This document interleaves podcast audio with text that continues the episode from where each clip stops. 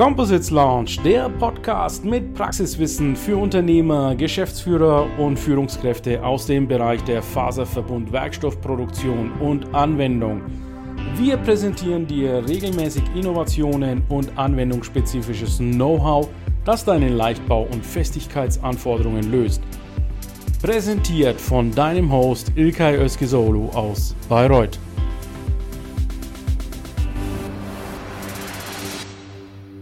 Heute darf ich begrüßen den lieben Boris Köpper. Muss ich nochmal ganz kurz auf den Titel gucken. Boris ist Vice President Industrie bei der Firma Carbovation und wird sich jetzt auch gleich detailliert vorstellen. Dann, wie immer, haben wir den Professor Dr. Marc Siebert dabei. Vielen Dank, Marc, dass du uns äh, so treu mit co-moderierst. Und natürlich der Yannick ist mit dabei. Und der Yannick ist wie immer unser First Officer, der sich um das Engagement kümmert. Falls ihr jetzt hier bei dieser Live-Sendung zuschaut, wir sind also auf LinkedIn Live, was bedeutet, dass wir gerne in die Interaktion mit euch starten würden. Schreibt mal als erstes rein, von wo aus ihr zuschaut und was euer Business ist. Wenn ihr im Composites-Bereich seid, welche ja, Verfahren ihr im Einsatz habt, damit wir darauf nochmal zurückkommen können. Ja, lieber Boris, stell du dich bitte mal ganz kurz hier vor und äh, dann gehen wir rein um. Ja, danke schön, Ilkay. Ähm, hallo auch an Marc, Yannick. Ähm, mein Name, wie schon erwähnt, Boris Köpper. Bin seit acht Jahren hier im Unternehmen, ehemals Carbo Fibertech, jetzt Carbovation. Ähm, bin verantwortlich für den gesamten Industriebereich mittlerweile. Das heißt von der Entwicklung, von den ersten Skizzen über die Fertigung und den Vertrieb. Und ähm, kenne mich auch sehr gut aus im Bereich der Räder. Wir sind ja eigentlich in fast allen Branchen unterwegs hier als kleiner Mittelständler und äh, freue mich jetzt auf eine interessante Diskussion. Ja, wunderbar. Und dann als nächstes, lieber, äh, so jetzt muss ich, lieber Marc, stell du dich bitte auch noch mal ganz kurz vor. Ja, mein Name ist Marc Siebert. Ich bin an der PFH in Stade für den Bereich ähm, Technologie der Faserverbundwerkstoffe äh, zuständig und ich bin jetzt zum vierten Mal dabei, zum dritten Mal dabei, so. Ähm, und ich freue mich wieder auf ein spannendes Live. Ganz genau. Und last but not least, lieber Yannick, stell du dich auch noch mal ganz kurz vor. Hallo, Yannick hier von 9T Labs, heute auch aus Zürich live dabei. Und ich freue mich auch zum dritten Mal dabei zu sein. Und selbstverständlich stellt eure Fragen, gebt eure Kommentare ab und wir geben das dann weiter. Ja, und dann last but not least stelle ich mich auch nochmal vor für die, die mich äh, noch nicht in der Composites-Industrie irgendwo wahrgenommen haben. Mein Name ist Ilkay Zoro. Ich bin der LinkedIn Live-Host heute, bin auch ein LinkedIn-Coach und habe mich spezialisiert auf die Composites-Industrie in meinem 9-to-5-Job, den ich 2015 an den Nagel gehängt habe, um meinem Traum der Selbstständigkeit nachzugehen haben wir in der Spitze 5000 Tonnen Glasfasern verarbeitet in thermische Isolationen und Composites und von daher bin ich auch in diesem Bereich gerne dabei und mein Credo, das klaue ich mal von der Firma Top Glass, ist I love Composites. Ist jetzt leider, glaube ich, spiegelverkehrt rübergekommen, macht aber nichts. Ja, lieber Boris, dann erstmal Frage an dich. Und zwar, wir hatten jetzt gleich am Anfang, habe ich einen Einspieler gemacht von einem Video aus eurer Produktion und da konnte man praktisch die Trägerproduktion sehen. Ich sehe jetzt gerade bei dir im Hintergrund ist offensichtlich das finale Produkt. Stimmt das? Erklär uns mal was für, über diese Träger. Das stimmt. Ähm, wir hatten im Rahmen vom Jahr ungefähr 2012 ähm, für das Riedberg Museum in Zürich äh, ein Freiluftpavillon mitbauen dürfen. Ähm, das war ein großes Architekturprojekt ich zeige das mal hier kurz auf dem, auf dem Bild. Das sind unsere CFK-Träger hier oben. Das steht auf Pappröhren tatsächlich. Ähm, und das wird jedes Jahr wieder auf- und abgebaut. Und da war die Prämisse, sie brauchten eine Dachkonstruktion, ähm, die ungefähr 12 Meter überspannt. Aber der Träger darf nur 24 Kilo wiegen, damit er ohne Kran aufgebaut werden kann und von zwei, sag ich mal, Mitarbeitern äh, mit einer Leiter. Und so sind wir dann im Prinzip mit einem Schweizer äh, Bauingenieurbüro dazu gekommen, diese Träger in Halbschalenbauweise, wie im Video gesehen, als Prepreg quasi bei uns zu fertigen. Also von daher ist die Aufgabe gewesen, ein Leichtbauteil herzustellen. Genau, wie, ein, war, Entschuldigung? Wie war das mit den, mit den Zugfestigkeiten? Musste, hast hattest du Zugfestigkeitsvorgaben? Ähm, ja, natürlich. Also ich sag mal, der Architekt macht das grobe Design. Das mhm. ist immer, ja, wie man Architekten so kennt, meistens ziemlich wild. Ähm, dann haben wir zusammen mit dem Bauingenieur, ähm, der auch äh, Professor an der ETH Zürich ist, im Prinzip die ganze Laminatauslegung gemacht, die Couponproben etc. und sind dann dazu übergegangen, das dann halt umzusetzen. Äh, ein Thema war dann natürlich auch Brandschutz, äh, wobei man sagen muss, dass es in der Schweiz nicht so streng ist wie in Deutschland. Ähm, das ähm, ist ja auch ein Freiluftpavillon, man kann ja in alle Richtungen rausrennen, wenn es brennt. Ah, okay, also da ähm, gibt es keine Panik, jeder kann dann rausrennen.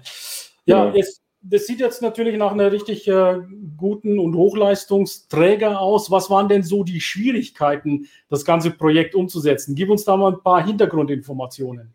Also die Schwierigkeiten damals waren mit Sicherheit erstmal, ähm, dass man einen ausreichend großen Autoklav braucht, den wir bei uns haben. Also unser Autoklav hat eine Länge von 12 Metern. Äh, das heißt, wir können Bauteile bis 12 Meter bei uns in Autoklav Prepreg Bauweise bauen, aber natürlich auch das Werkzeugdesign.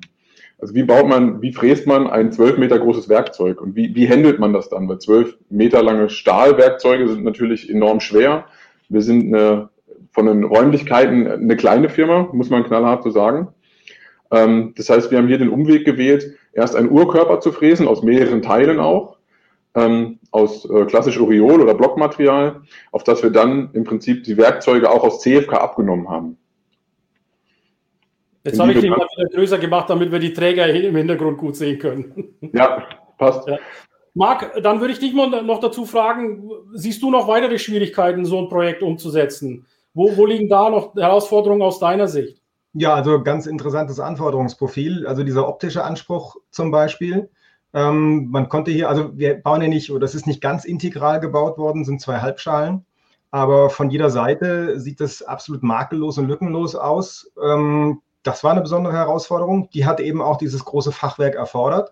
Und das ist dann so, wenn der Architekt sagt, äh, da, an dem optischen Erscheinungsbild, was ich mir vorstelle, führt nichts vorbei, äh, dann sind die Ingenieure natürlich gefordert, ganz klar. Also ich habe das damals auch ähm, äh, ziemlich, äh, ziemlich intensiv mitbekommen, das ganze Projekt, auch mit dem Auf- und Abbauen. Also ähm, da spielen ja so Sachen rein, ja, wo lagert es denn? Ähm, also das eine sind ja die Beanspruchungen im Betrieb. Also es muss natürlich funktionieren, da gibt es Dachlasten und so weiter. Dann wird es aber abgebaut und eingelagert. Und wenn da ähm, nicht versiertes Personal rumspringt, dann muss man sagen, okay, ähm, dann brauchen wir sehr tolerante Bauteile, was Schädigung angeht. Ähm, nicht, dass man sagt, Mensch, letztes Jahr hat es ja noch funktioniert, jetzt haben wir es einmal eingelagert, jetzt geht es nicht mehr, weil er aus Versehen mit dem Stapler dran gefahren ist oder was auch immer. Also da gab es schon eine ganze Reihe an, an Anforderungen ähm, an die Bauteile. Ja, ich lasse noch mal kurz den Film laufen. Da für die, die jetzt gerade erst eben eingeschalten haben, schreibt mal bitte rein, von wo aus ihr zuschaut und welche Verfahren ihr heute im Einsatz habt. Hier ist ein interessantes Verfahren, wie die, Dach, wie die Träger von der Carbovation produzieren. Hier sehen wir die Werkzeugform. Unsere Kollegen legen gerade ähm, unsere Fasermatten auf. Diese Fasern, Fasermatten sind äh, mit Harz gedrängt und diese bilden nachher den Zusammenschluss. Ja, lieber Yannick, wenn du so diese Produktion siehst mit diesen Carbon-Streifen, die da eingelegt werden, was macht da dein Herz? Gut, erstmal freue ich mich immer, wenn ich Faserverbundwerkstoffe sehe. Und dann überlege ich auch klar, was sind die Herausforderungen von einer solchen Produktion? Marc hat es ja schon ein paar erwähnt in der Nutzungsphase aber auch in der Produktionsphase wäre es interessant zu wissen, was sind die Herausforderungen, wohin könnte die Reise gehen, auch in der Zukunft. Ja, wunderbare Fragen. Jetzt lass uns mal kurz in die Community gucken. Ähm, ich äh, klicke mal der Reihe nach durch. Hast du schon eine Frage entdeckt? Es gab eine Frage vom äh, lieben Jens, Jens Bölke aus Stade, aber wir haben die schon beantwortet. Er hat gefragt, wie werden die gehärtet und tatsächlich werden die ja im Autoklaven gehärtet. Autoklaven, ja. Und, und zwar in einem ganz großen Autoklaven, wie, wie, ja. mir, wie uns gerade gesagt worden sind. Ja, wir begrüßen an der Stelle wirklich äh, des Laboratories Oberturk. Ähm, die habe ich jetzt noch nicht so vernommen. Toll, dass ihr dabei seid. Sebastian Mertens ist dabei, Jens Bölke natürlich dabei, der äh, Thomas Heber wieder dabei, wunderbar. Die Christel ist dabei, wunderschön.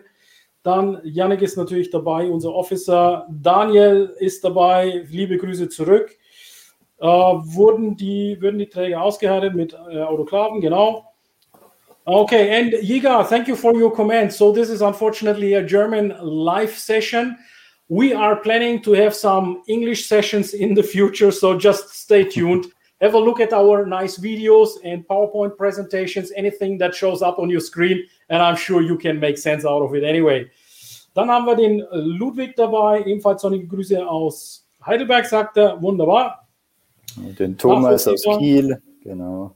Jens sagt, damit wäre die Frage beantwortet. Jawohl, Ludwig Reinhardt, schön, dass du dabei bist. Okay, die kennen sich untereinander, sehr gut. Dann im Falle eines industriellen Durchbruchs, welche Automatisierungsansätze gibt es für die Großserie? Ja, dann nehmen wir dann doch mal gleich den Boris wieder rein. Boris, kannst du uns was zu dieser Frage sagen? Ja, also das Projekt war natürlich äh, an sich einzigartig. Also das, das kommt so wahrscheinlich kein zweites Mal. Wir haben natürlich die ganzen Sachen noch da, falls dann doch mal ein Träger kaputt geht, weil die Kollegen auf der Baustelle etwas unsanft damit umgehen. Ähm, für die Großserie ist die Frage, ob man wirklich in der Art und Weise in Prepreg-Bauweise ähm, solche Fachwerke bauen möchte oder ob man nicht besser Rohre wickelt, was wir bei uns auch machen. Da kommen wir im weiteren Verlauf des Live-Events noch zu und diese dann äh, klassisch zusammenbaut. Ähm, und da sind natürlich der Automatisierung keine Grenzen gesetzt. Das Wickeln ist ein automatisiertes Verfahren. Ähm, dann geht es um die Fügetechnik, was automatisierbar ist. Man kann das über Flansche verkleben, man kann das anschrauben, man kann das auch direkt verkleben, im Prinzip wie Fahrradrahmen, haben wir ja auch erst gesehen. Ähm, also da, das ist wirklich offen. Und es gibt auch schon die Ansätze in der Firma, kann ich vielleicht noch ergänzen. ähm, es gibt schon die gebauten Fachwerke, das ist auch gar nicht so neu, schon ein paar Tage alt, nämlich im Bereich der Feldspritzen, also im Agrarbereich. Und ähm, da ist es gerade so gemacht worden, wie der Boris das gesagt hat, äh, gewickelte Rohre ähm, hier kommt natürlich äh, jetzt im ersten Aufschlag wo, waren es gewickelte Rohre.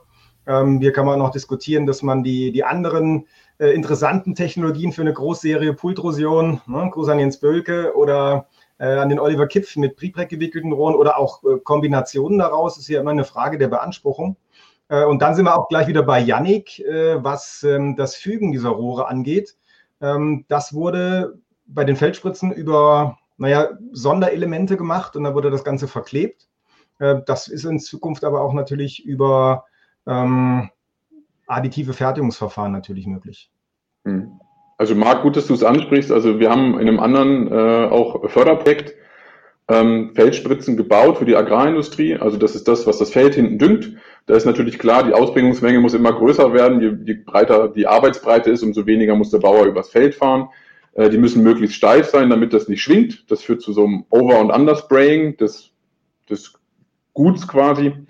Und da haben wir eine 42 Meter breite Feldspritze gebaut in Faserverbundbauweise. Da haben wir knapp 800 Kilo sparen können an der Stelle. Es war unglaublich aufwendig von der Fertigung und wie Marc bereits erwähnte, alles über Sonderelemente verklebt, einfach um den, den höchsten Leichtbaugrad da auch zu erreichen. Wir sind da mit einem norddeutschen Partner auch weiter vorangegangen und haben da auch die, sag ich mal, sehr aufwendigen Rohre, die nicht so stark beansprucht sind im Fachwerk, auch durch Aluminium- oder Pultrusionselemente ersetzt. Einfach um, um Kosten zu sparen, um da natürlich auch eine höhere Stückmenge rauszubekommen.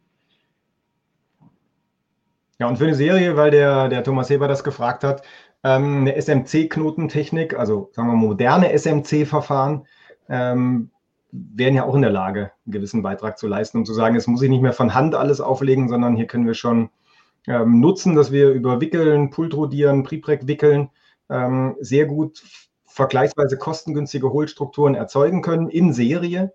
Ähm, und äh, ja, aber wie gesagt, die Fügetechnik, da ist schon auch noch ein bisschen Arbeitsbedarf.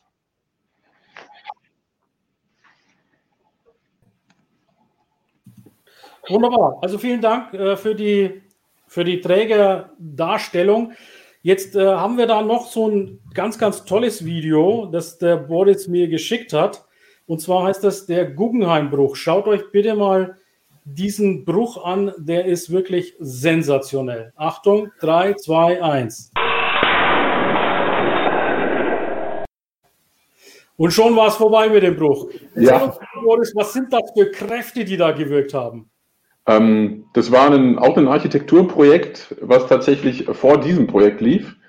Und zwar hatten wir für äh, das BMW Guggenheim Lab äh, Fach, äh, Träger gebaut in Wickelbauweise, Wandstärke 15 Millimeter, ähm, Länge auch 8 Meter. Das ist ungefähr das, was wir hier herstellen können auf unseren Maschinen.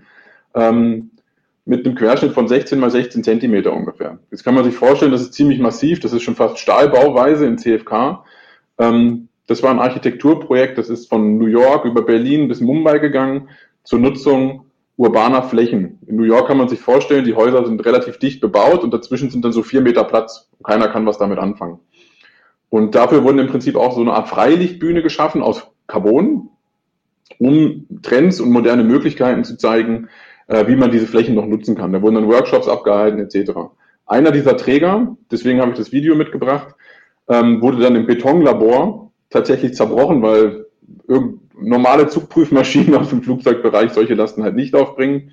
Ähm, wir haben da in Summe zweieinhalb Tonnen Carbon verarbeitet für dieses Projekt.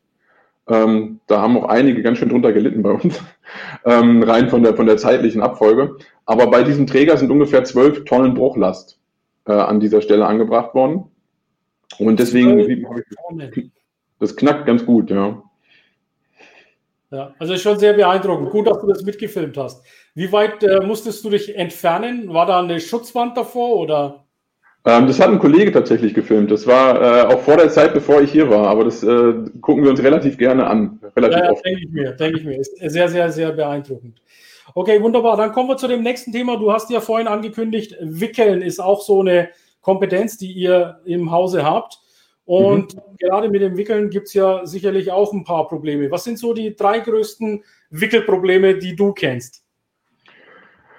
Wickelprobleme, ja, das ist schwierig. Also wir, wir verarbeiten ähm, Kohlefaser, Glasfaser, alles Mögliche in der Wickeltechnik, ähm, auch viel abseits klassisch runder Rohre. Ähm, wir haben da natürlich schon Herausforderungen, vor allem im Bereich, wenn man sagt, man hat Mehrkammersysteme, die gewickelt werden, also wo man mehrere Wickelkerne zusammenfasst, nochmal umwickelt und dadurch im Prinzip auch so eine Art äh, Trägerstruktur mit integrierten Rippen herstellen kann.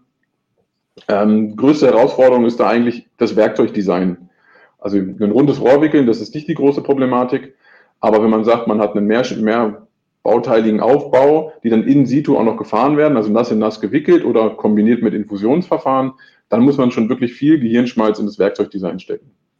Okay, wunderbar. Wollen wir uns dazu mal ein Video angucken? Da hast du ja auch Videos mitgebracht. Nehmen wir den allgemeinen Entwickler oder den IR-Entwickler? Nee, nehmen wir mal den allgemeinen Entwickler. Den allgemeinen als erstes. 3, 2, 1.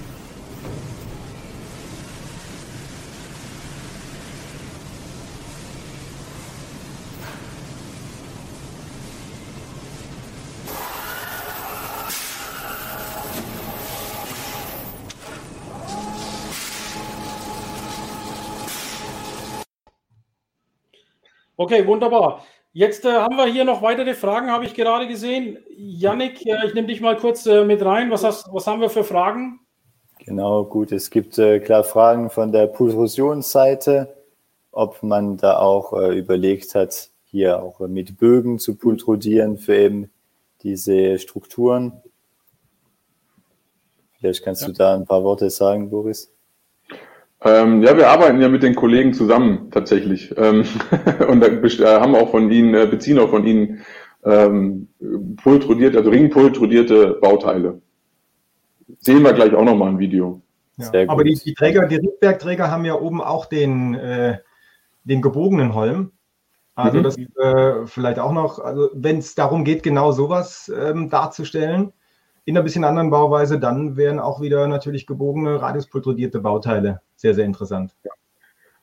Automobilbau, also für, für ganz viele, da muss man einfach ein bisschen die Fantasie benutzen und dann äh, kann es ja sehr anspruchsvolle Fachwerke geben, die eben auch Bögen besitzen. Und ähm, ja, wenn ich dann nicht so von Hand ablegen will, äh, wie das gezeigt wurde, was für Einzelteile natürlich immer geht, aber wenn es um größere Serien geht, eben vielleicht nicht die beste Strategie ist.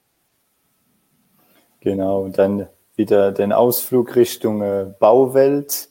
Hier eine Frage von Daniel Schäfer. Und zwar, äh, er meint, im Gerüstebau gibt es ja schon äh, Ansätze, hier Gerüste aus Kompositmaterial anzubieten. Ursprünglich kennt man ja auch aus Asien die Bambusgerüste in Richtung mhm. Komposit. Ähm, und hier die Frage an Boris, ob es Überlegungen gibt in dieser Richtung, also allgemein Bau, auch mit Partnern zusammenzuarbeiten, weil er findet gerade nicht zum Thema Bau auf der Website. Ja, also wir haben uns eine ganze Zeit lang mit Bauthemen beschäftigt. Ähm, wir sind da oft am Thema Brandschutz. Hatten wir wirkliche Schwierigkeiten. Äh, solange die Norm da immer noch diesen äh, B1-Zertifizierung etc. fordert, mit 10 Minuten Brandfestigkeit. Ähm, für die, die es nicht kennen, im Flugzeug hat man 90 Sekunden Evakuierungszeit. Das heißt, diese ganzen Tests, äh, FAR etc. Richtung Fire Resistance sind so im Bereich von 90 Sekunden angesiedelt. Im Bereich Bau äh, sind das 10 Minuten. Das ist so ein klassischer Mülleimerbrand, den die simulieren. Da haben wir dann ähm, 10 Minuten Tests und das ist natürlich für Thermosets, wie wir sie in den letzten Jahren stark verarbeitet haben und auch immer noch tun, eigentlich ein K.O.-Kriterium. Das ist eine ganz schwere Nummer. Ähm, da sind wir auch noch nicht äh, an dem Bereich wirklich jetzt weitergekommen und haben uns auch die letzten Jahre da tatsächlich nicht drauf konzentriert. Aber vielleicht hat Marc was aus der Forschung. Ja, aber ich wollte noch was sagen zu dem äh, Kommentar zu Daniel. Ich finde da nichts. Ähm, da würde ich sagen, ja, ich würde sagen, die Carbovation ist so eine Art Hidden Champion. Ähm, sehr viel Kompetenz, aber ähm, wir arbeiten jetzt auch gerade daran, natürlich das äh, ein bisschen zu verbreiten, weil die machen ganz tolle Sachen, aber wenn es keiner weiß, das, man kann sich vorstellen, bei so einem Guggenheim Lab Projekt, da steht nicht unbedingt ganz groß Carbo Fiber Tech damals oder Carburation drauf. Ähm, da glänzt eher der, der es installiert. Und beim Riedberg Museum steht auch nicht ein großes Schild. Hallo, das haben die und die gemacht. Ähm, da wollen wir noch ein bisschen dran arbeiten, dass das natürlich besser wird. Also die können ganz viel, was ich auch sehr interessant finde, ähm, das Spektrum, was, was abgebildet wird. Wir haben ja auch im, im Titel branchenübergreifend aber nicht nur branchenübergreifend. Wir kommen ja gleich noch zu dem für mich sehr spannenden Thema Laufräder. Mhm. Ähm, man sagt, äh, die Firma schafft es auch, B2B zu machen und B2C zu machen. Das ist ja auch eine besondere Herausforderung.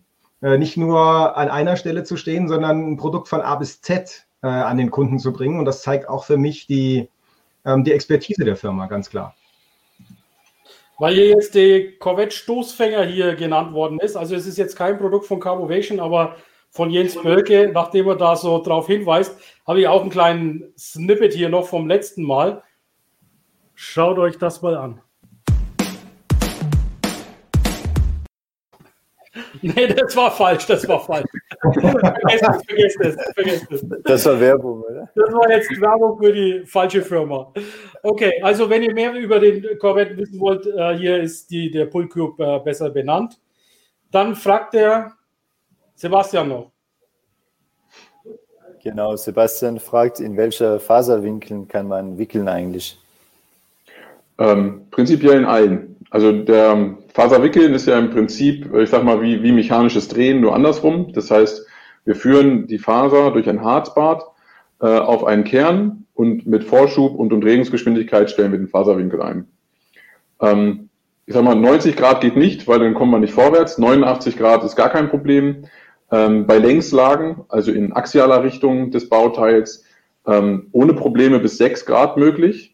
Alles darunter wird von der Maschinenprogrammierung etwas aufwendiger und vom Werkzeugdesign, ähm, ist aber prinzipiell auch möglich. Also wir haben auch schon in 1 Grad gewickelt bei uns. Okay, wunderbar. Jetzt habe ich auch das Video gefunden. Protecting that rear trunk, we have the automotive world's first curved, pultruded, carbon fiber bumper beam. This is the lightest and strongest possible structure for this very important part of the car. Okay, Boris, also jetzt war noch mal ein bisschen Werbung für Jens Böcke und seinen Pultruschen drin. Nochmal zurück jetzt zu dir. Wir haben jetzt noch ein Video, den ER Ringwickel. Was hat es damit auf sich? Genau, also wir sind ja in den verschiedensten Branchen von Architektur ganz ab und zu. Ähm, das sind so kurze Projekte, die tun immer, sind immer kurz und heftig äh, für die ganze Firma. Wir sind im Maschinenanlagenbau, Medizintechnik, Serienfertigung. Und wie Marc auch schon sagte, wir sind nicht ausschließlich im B2B-Geschäft, sondern wir sind ähm, Hersteller der Laufrädermarke Lightweight, die ein findiger Bastler, der Herr Obermeier, äh, damals in der Gartenlaube im Leberkäsofen gebacken hat. Ähm, auf denen dann die Tour de France gewonnen wurde von Jan Ulrich und auch Lance Armstrong, ähm, der dann nicht mehr hinterherkam. Also er konnte nicht, nicht skalieren ja, in seiner Gartenlaube. Äh, und dieses Wissen ist im Prinzip bei uns mit in die Firma geflossen, mit dem Heinz zusammen. Und seitdem stellen wir, ich habe auch eins hier, ähm, diese Räder her für den Profisport und, ähm, sag mal, sehr ambitionierten Hobbyathleten. Das heißt, wir sind hier im Bereich Rennradlaufräder, das ist ultra leicht, ähm, Kohlefaser, Sandwich-Bauweise. Wir sind hier bei einem Laufradsatzgewicht von 800, 900 Gramm für das gesamte Rad, vorne und hinten. Ähm, Und was liegt da näher, als das nicht mehr in Handarbeit zu machen, sondern das im Prinzip über äh, ein automatisiertes Faserablageprogramm zu machen, für den wir uns quasi im Prinzip einen, einen Ringwickler entwickelt haben. Da habe ich das nächste Video noch mitgebracht.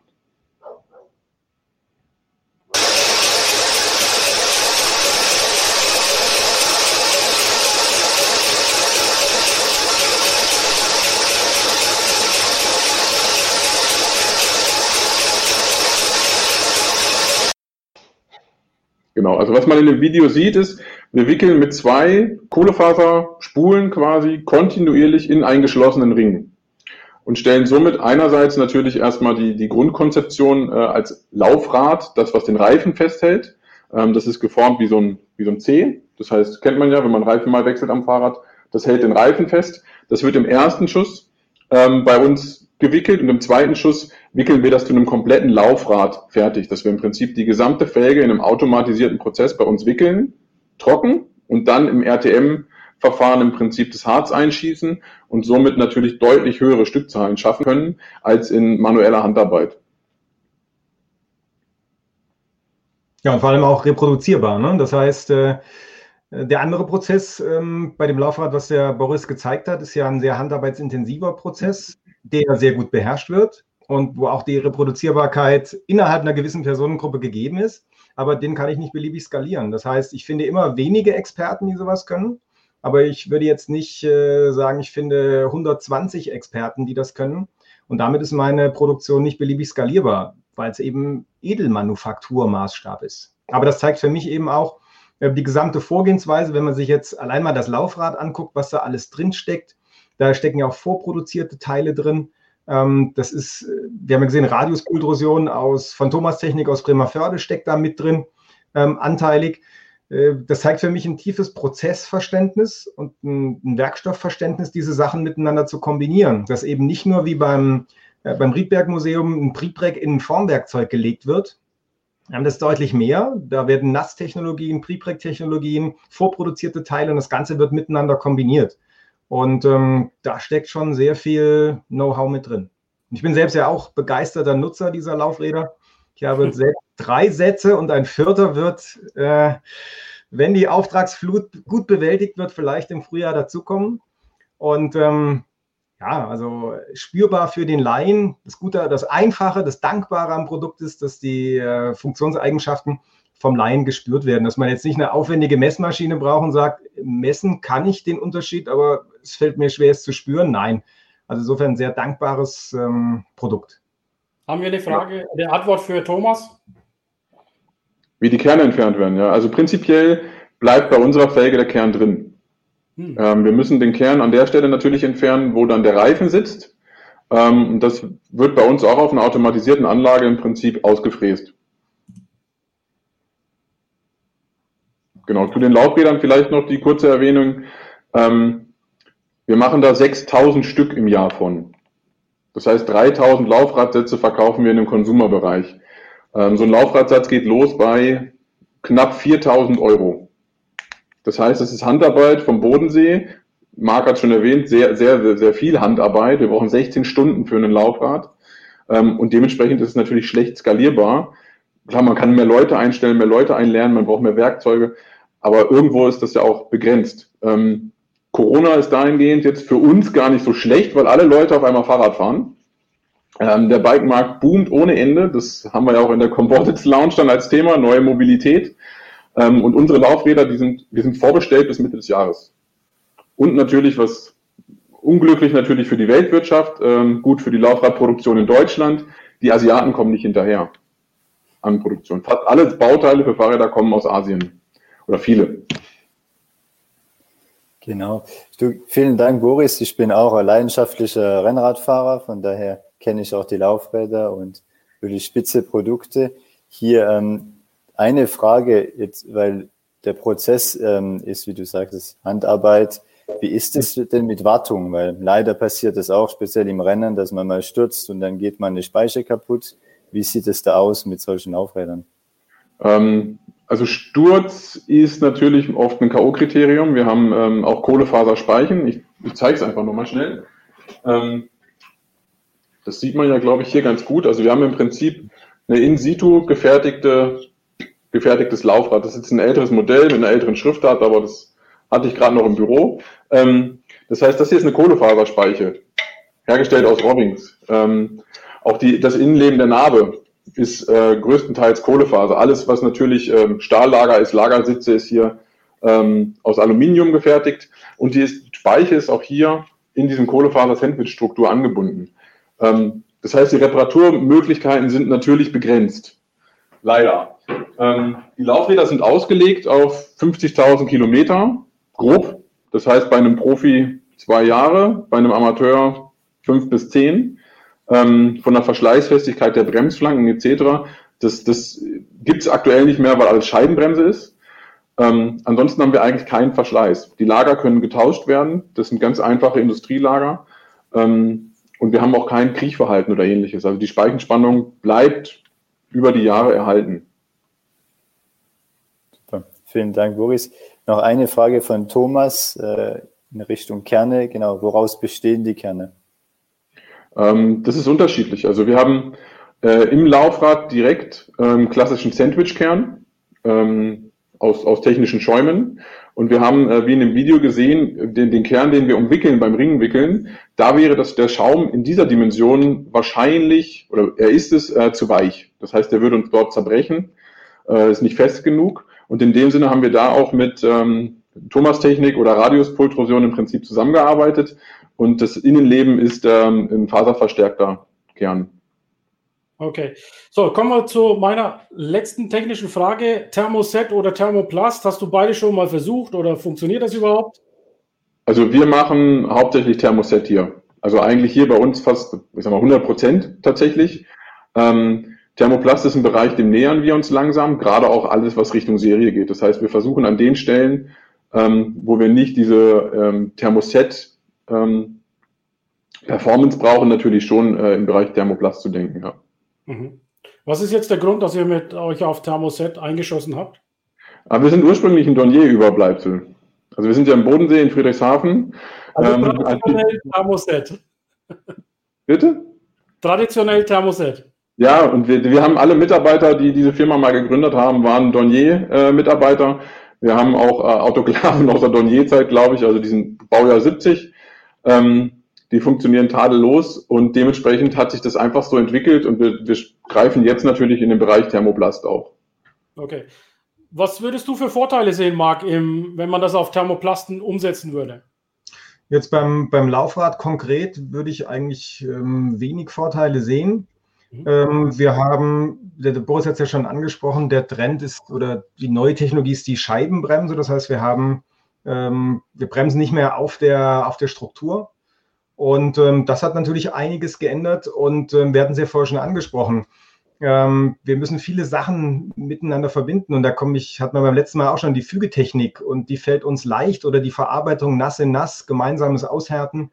Ähm, das umschifft ein paar Probleme, die man jetzt mit äh, Thermoplast hätte. Auch ein Kriechverhalten, jetzt muss man mal gucken, Im Detail ist das immer ein Problem. Tendenziell haben wir natürlich das Kriechverhalten verstärkt bei Thermoplasten, aber wir reden ja von verstärkten Thermoplasten. Also muss ich wieder gucken, in welche Richtung ist eine Verstärkung aktiv, wo ich dann eher weniger Probleme mit Griechen habe und so weiter.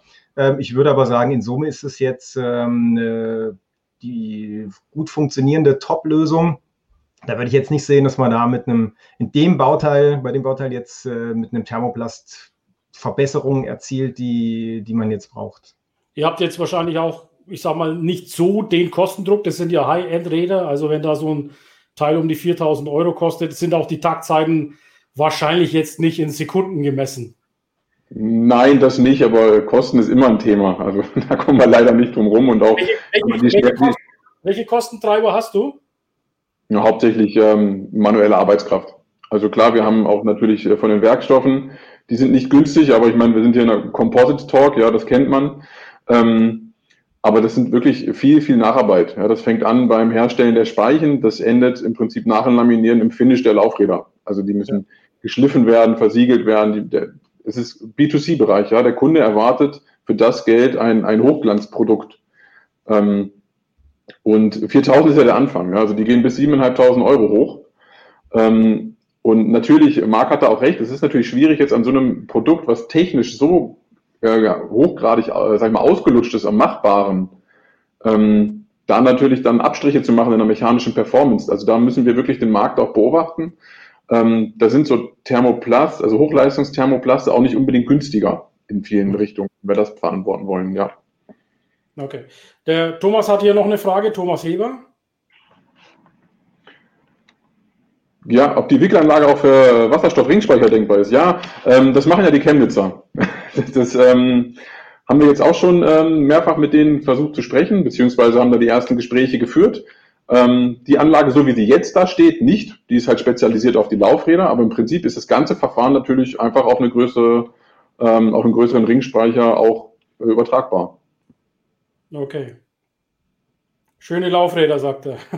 Schöne Grüße an den Thomas auch, der ist ja auch genau. bekannt. Bei Donje bin ich groß geworden, sagt Ludwig. Ja, dann immer gerne. Also sobald Corona vorbei ist, ähm, ich weiß, unsere Homepage ist nicht so gut, der Marc hat es auch schon mal gesagt, wir sind relativ schwach in der Öffentlichkeitsarbeit. Ähm, wir haben viele verrückte und auch interessante Projekte hier durchgeführt. Ähm, jeder, der sich das gerne angucken möchte, ist herzlich eingeladen. Ähm, wir können das auch gerne virtuell machen. Äh, einfach melden und wir finden immer Zeit. Okay. Also für mich ist es, die, ist es die gute Kombination, muss ich jetzt sagen. Ähm, Marketing schwach, Technik stark. ist für mich ja als äh, B2B-Partner doch interessanter als die andere Variante. Von daher, ihr habt Arbeitspakete, okay, aber es gefällt mir so rum besser. Ja. Übrigens, ich, ich kenne da jemanden, der dir helfen kann bei der Sichtbarkeit in LinkedIn. Also, ja. falls du eine Vermittlung dazu brauchst, ich kann es euch vermitteln. Ja, sehr gerne. Ähm, genau, also wir sind eigentlich das Gegenteil von Fake it till you make it. Genau. So, dann sagt der Daniel noch, wer Boris Köpper im Panel mit anderen Experten mit dem Thema neue Mobilität sehen möchte, kann sich zur Composites Launch Konferenz compositeslaunch.de anmelden. Vielen Dank, Daniel. Ja, unsere Eigenwerbung kommt immer hier ein bisschen zu kurz, weil die Gespräche so Inspirationen liefern. Für das High-End-Produkt gibt es bei uns die passgenaue Holzkiste auf Maß, dass die Räder, Top-Räder auch unbeschadet ankommen. Wunderbar, Peter Hofmann. Ich hatte heute erst mit der Andrea Wartenberg über die Kisten, wo sie ihre Sondergetriebe reintut, äh, gesprochen. Ja, spreche auch mal die Andrea an, die, äh, also die, die legt da sehr, sehr großen Wert drauf. Wunderbar. Also wir haben ja die komplette Supply Chain hier von, sagen wir mal, der Weiterverarbeitung, Rohstoffherstellern bis zum Verpackungsmaterial. Schaut dir heute jeder dazu. Vielen Dank nochmal. Falls du jetzt erst zugeschaltet hast, bleib jetzt noch bis zum Schluss dran. Du kannst dir jederzeit dieses LinkedIn Live jetzt im Replay, sobald wir hier beendet haben, in meinen Beiträgen ansehen. Ja, dann hole ich jetzt noch mal kurz den Yannick mit rein und ja, gehe die letzte Runde durch. Wir laufen so auf 40 Minuten. Boris, was wäre so dein Call to Action im Composites-Bereich? Ähm, ja, also, Call to Action, auf jeden Fall neugierig. Ja, auf jeden Fall äh, neugierig bleiben, äh, out of the box denken, auch mal gern was riskieren ähm, und nicht immer nur in althergebrachten Mustern denken. Ähm, und gerne jederzeit melden. Wir sind für die verrücktesten Sachen zu haben. Okay, wunderbar. Also Lösungsanbieter. So, Marc, was ist dein Call to Action? Ja, also die ruhig herausfordern, die Carbovation. Äh, wir haben jetzt viel mit Wickeln und Rundrohr gesehen. So eine Frage in der Vorlesung ist immer, ähm, und ich sage, was sind die, die Limitationen bei dem Verfahren? Dann sagen immer alle, äh, nur rotationssymmetrische Bauteile. Blödsinn. Ich kann natürlich auch andere Sachen wickeln. Die Nacharbeit, die ist nicht so elegant, wenn es nicht rotationssymmetrisch ist. Aber der Boris hat es ja angesprochen. Ähm, ich weiß ja, dass da ein Roboterarm als Mehrkammersystem gefertigt wird. Also da werden äh, definitiv nicht äh, rotationssymmetrische Bauteile, Kastenprofile gewickelt, zusammengesetzt, ähm, gemeinsam im Autoklav ausgehärtet, um sehr, sehr clevere Strukturen zu erzeugen. Also sich ruhig, ruhig nachfragen. Es gibt da keine dummen Fragen, äh, was das Wickeln angeht. Da kann durchaus eine Lösung schlummern. Ja, wunderbar. Vielen Dank, äh, lieber Marc und lieber Boris, für die einleitenden oder abschließenden Worte und euer Call to Action. Man sieht, man hat ja wirklich die, die Fachkräfte hier am Werk. So, Janik, jetzt machen wir nochmal in Werbung in eigener Sache. Wir laden jetzt alle Composites-Experten Anwender im Leichtbau, die Träger vielleicht einsetzen wollen, also auch Architekten, über die wir heute gesprochen haben, in unsere hybride Composites Launch Konferenz 2.0 ein, die wir am 18.02., Achtung, 18.02., also es ist nicht mehr lange bis dahin, Denn beim letzten LinkedIn Live sprach ich von 18.12. Blödsinn, 18.02. Das war einfach nur ein Versprecher.